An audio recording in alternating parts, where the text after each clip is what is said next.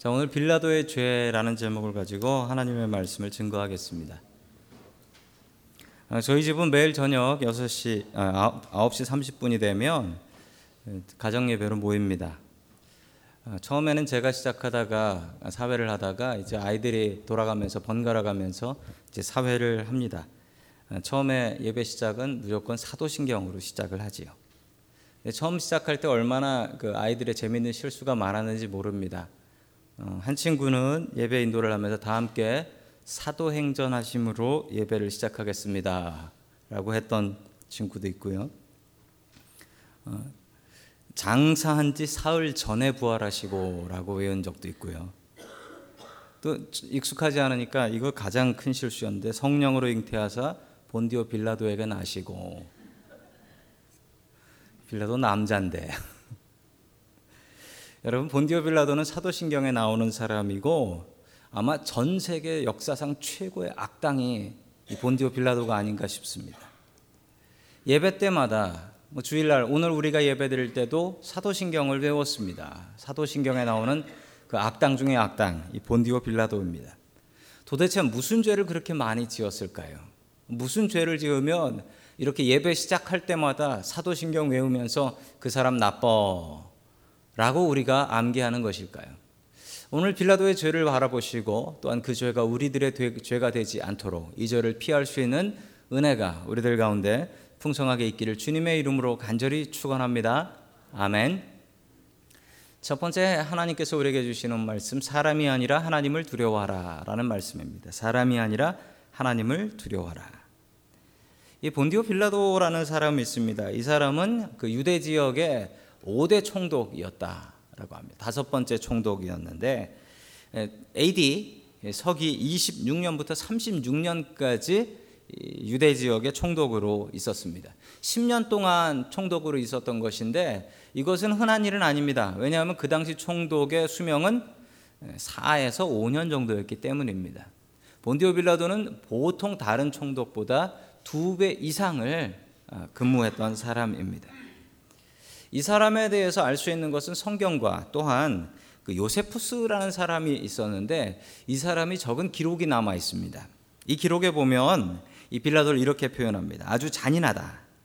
로마에 지나치게 아부했고 그리고 로마의 황제 숭배를 강요했으며 자기의 출세를 위해서라면 무엇이라도 할 수 있는 인물이다라고 기록을 하고 있습니다.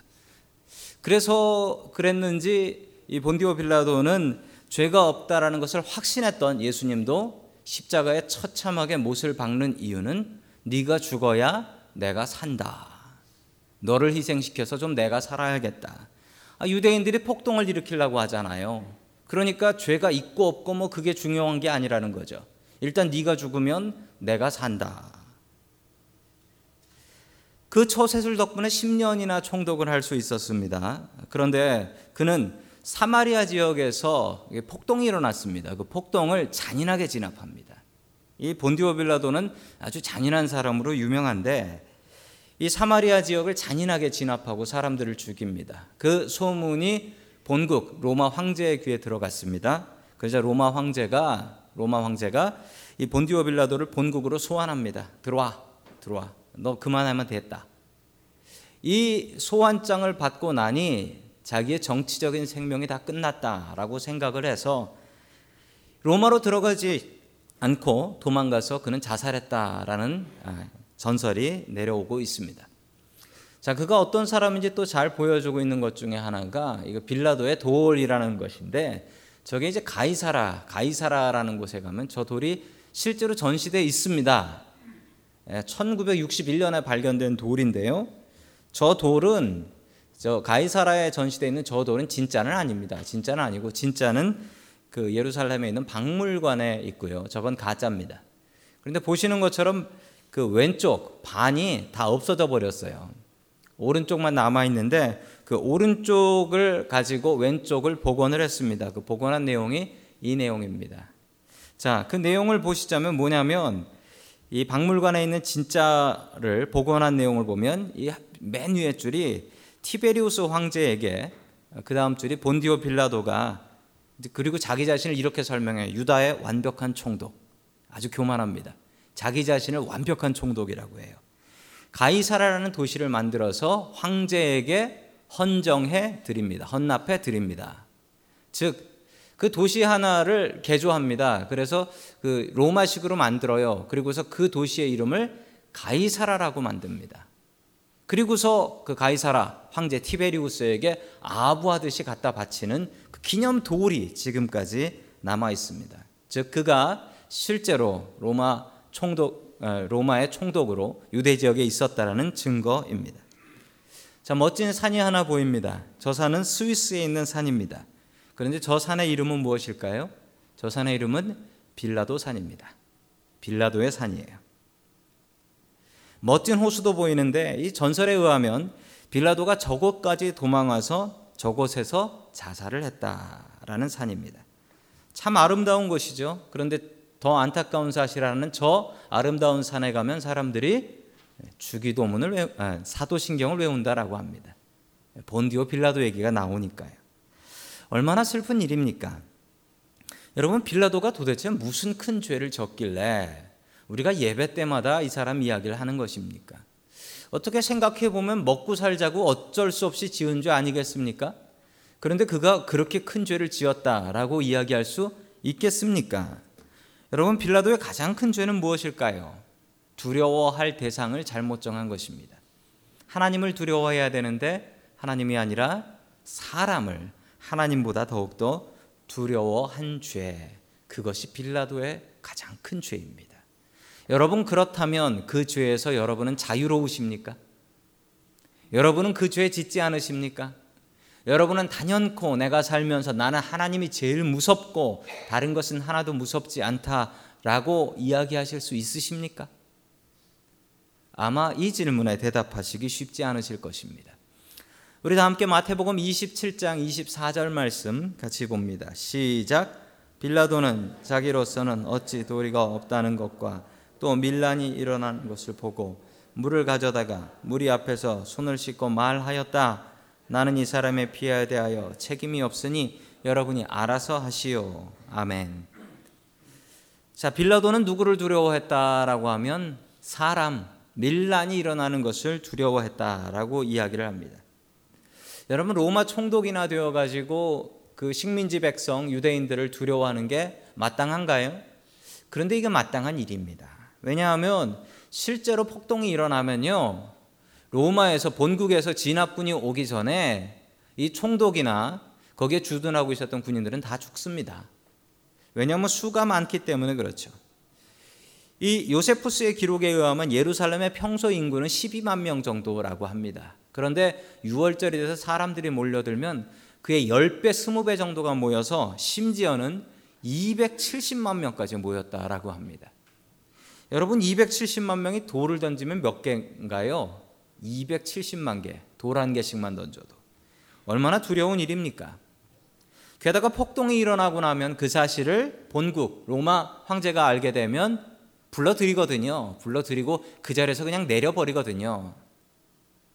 실제로 실제로 예수님께서 십자가에 못 박히시기 전에 두 번의 폭동이 그 빌라도 시절에 있었다라고 합니다. 둘 다 빌라도가 잘못해서 빌라도가 유대인들을 자극해서 생긴 일들이었다라고 합니다. 두 번의 폭동이 있었는데 빌라도는 이게 세 번째가 되지 않기를 바라는 겁니다. 왜냐하면 세 번째가 되면 자기 목이 날아가게 생겼거든요.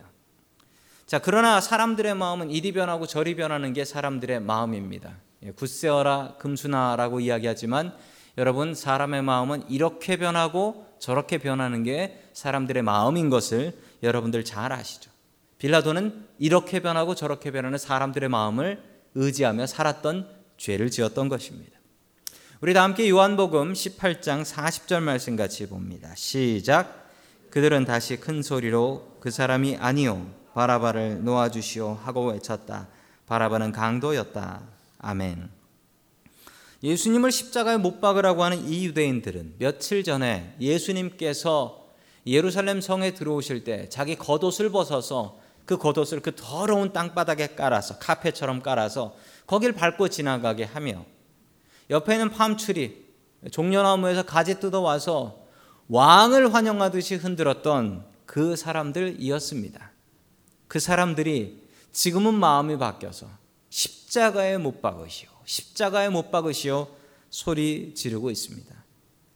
조금 능력 있는 것 같아 보여서 우리 왕으로 모시려고 했더니만 로마 총독 앞에서 무참히 매맞고 피 흘리고 있는 그 모습을 보니 왕대긴 글렀던 모양입니다. 여러분 이게 사람들의 모습입니다. 필요하면 달면 삼키고 쓰면 뱉어버리는 여러분 이런 세상에서 여러분들은 살고 계신 것입니다. 빌라도의 가장 큰 잘못은 사람을 무서워하다가 하나님의 아들을 십자가에 못 박은 죄입니다. 여러분 무엇이 더 무서운 것인가요? 하나님인가요? 사람인가요? 어떤 사람을 더욱더 두려워하며 살아야 할까요? 여러분 두려움의 대상을 바르게 정하셔야 합니다. 그 아내를 무서워하는 공처가들이 전국에서 모여들었습니다. 사회자가 그 모인 공처가들에게 이렇게 말을 했다라고 합니다. 아내가 무서운 사람은 이쪽으로 모이시고 아내가 무섭지 않은 사람은 이쪽으로 모이십시오. 설마 아내가 무섭지 않다라고 할 사람이 공처가 중에 있을까 했는데 딱 한 명의 사람이 이쪽에 앉아 있는 거예요. 이쪽에. 그러자 너무 다 놀래가지고 아니 당신은 공처가도 아니면서 왜 여기 왔습니까? 라고 하니까 그 남편이 이렇게 얘기했습니다.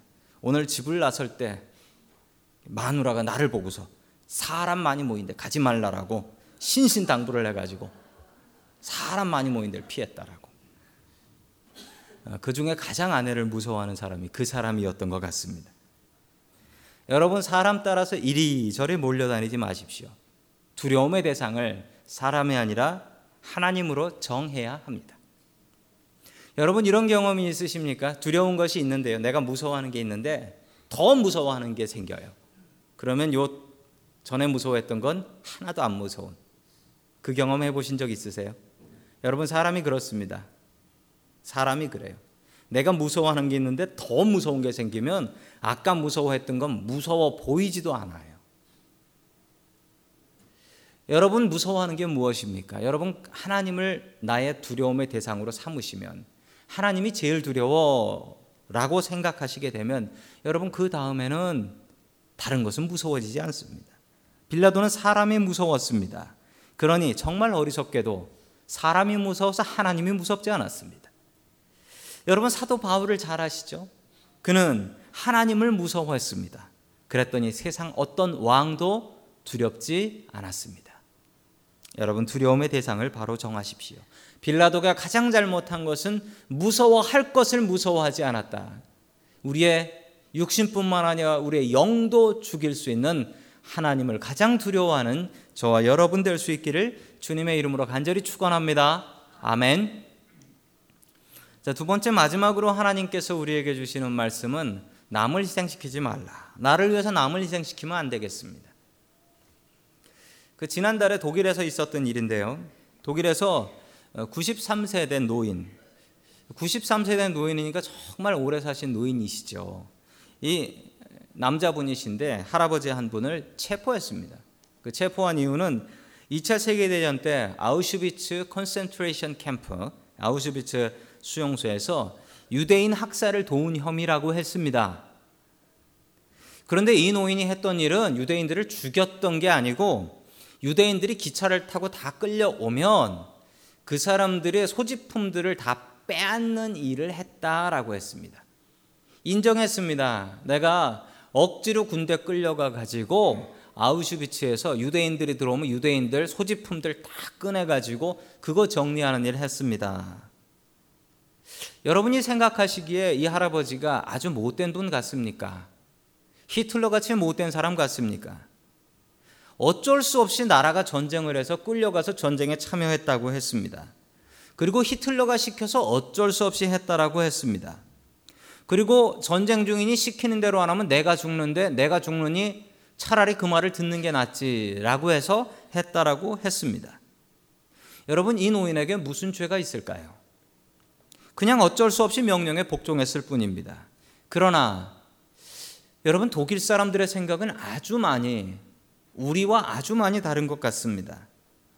아무 생각 없이 명령에 복종하면 93세 노인인데도 감옥 간다라는 확실한 교훈을 알려주었습니다.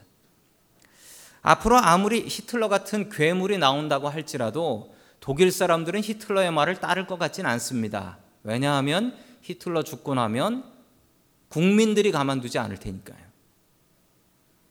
상식적으로 말이 안 되는 명령에 복종을 하게 되면 그 명령한 사람 죽고 나서 합리화가 안 되고 용서가 안 된다라는 겁니다.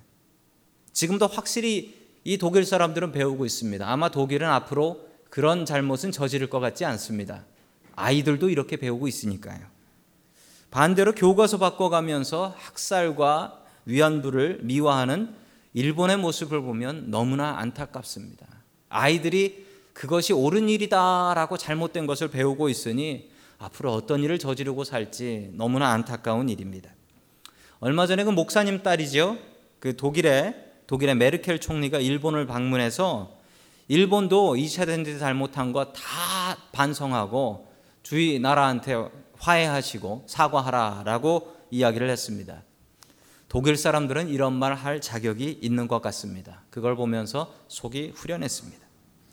여러분 이 노인이 지은 죄가 무엇입니까? 이 노인이 지은 죄는 가만히 따라간 죄.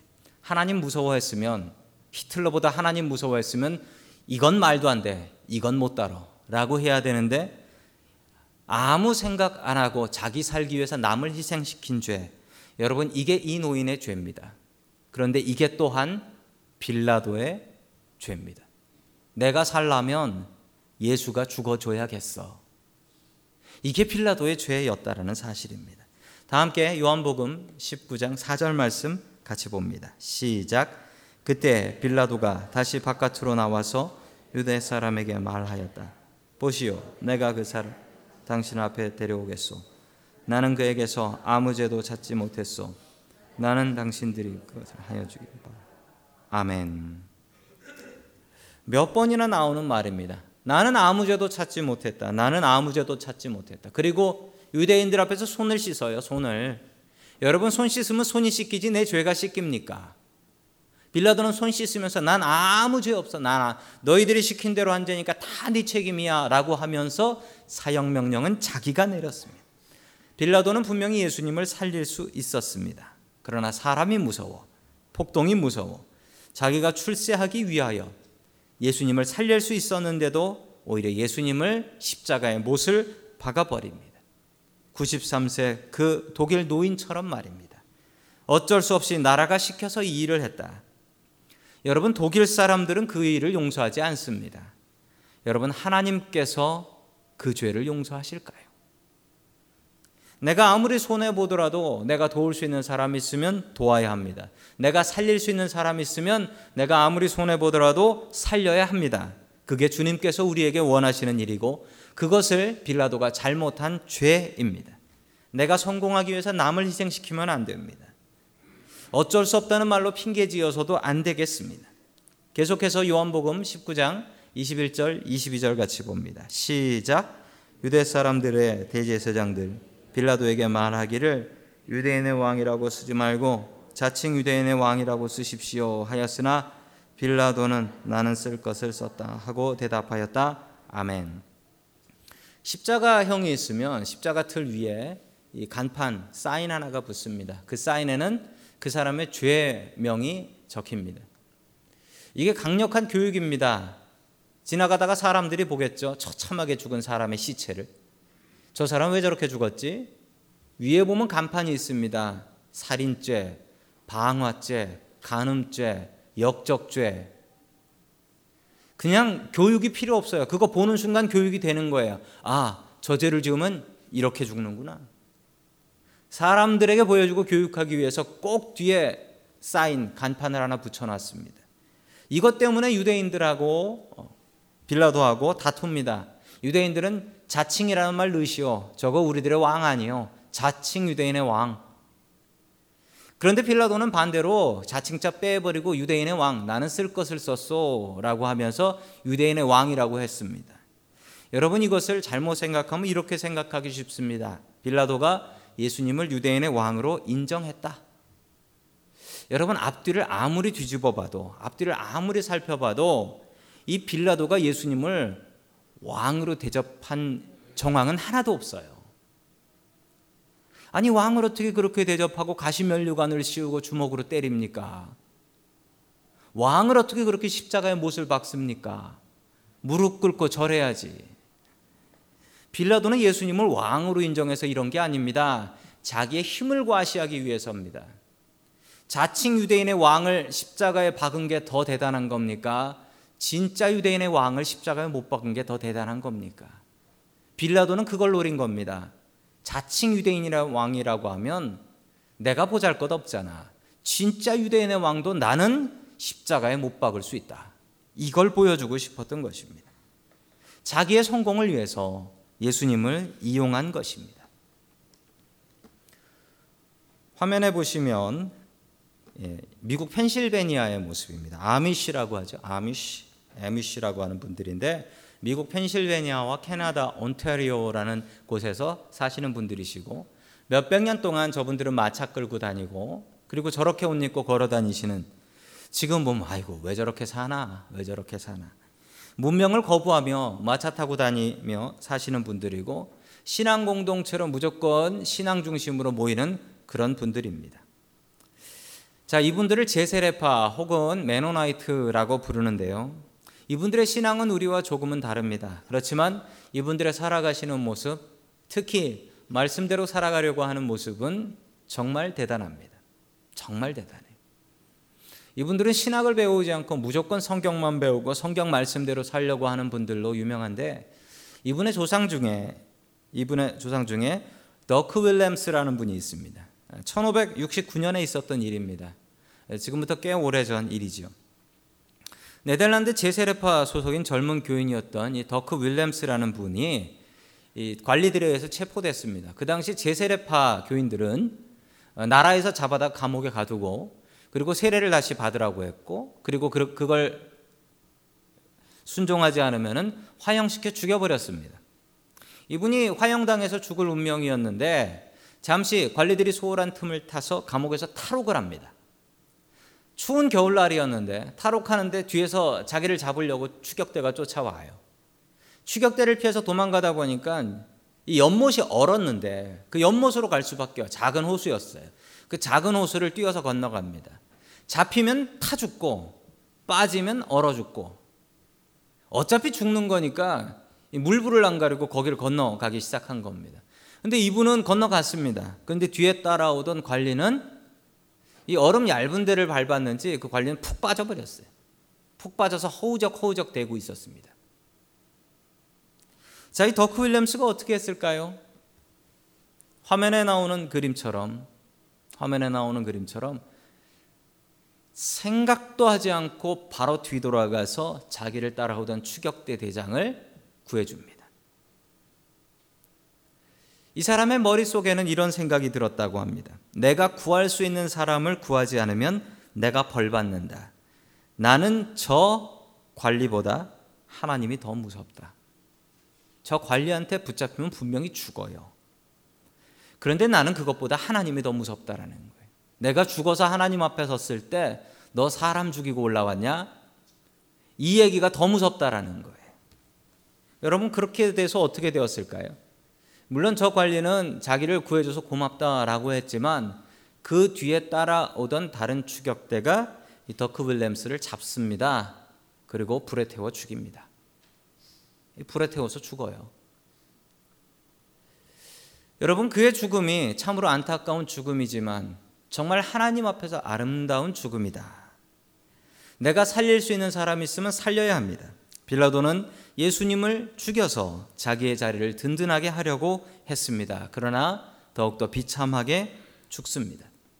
여러분, 여러분은 누구를 더 두려워하십니까? 세상은 빌라도와 같은 사람으로 가득합니다. 하나님 두렵지 않고 나는 사람이 무섭고 돈이 더 무섭고 명예가 무섭고 여러분 그러나 빌라도 같이 살아가지 마십시오. 빌라도는 하나님 빼고 다 무서웠지만 여러분 우리는 하나님을 우리의 두려움으로 정하고 다른 어떤 것도 두려워해서는 안 되겠습니다. 빌라도와 같은 죄를 저지르지 말고 오히려 주님의 이름으로 다른 사람을 구하는 내가 손해 보더라도 다른 사람을 살리는 저와 여러분 될 수 있기를 주님의 이름으로 간절히 축원합니다.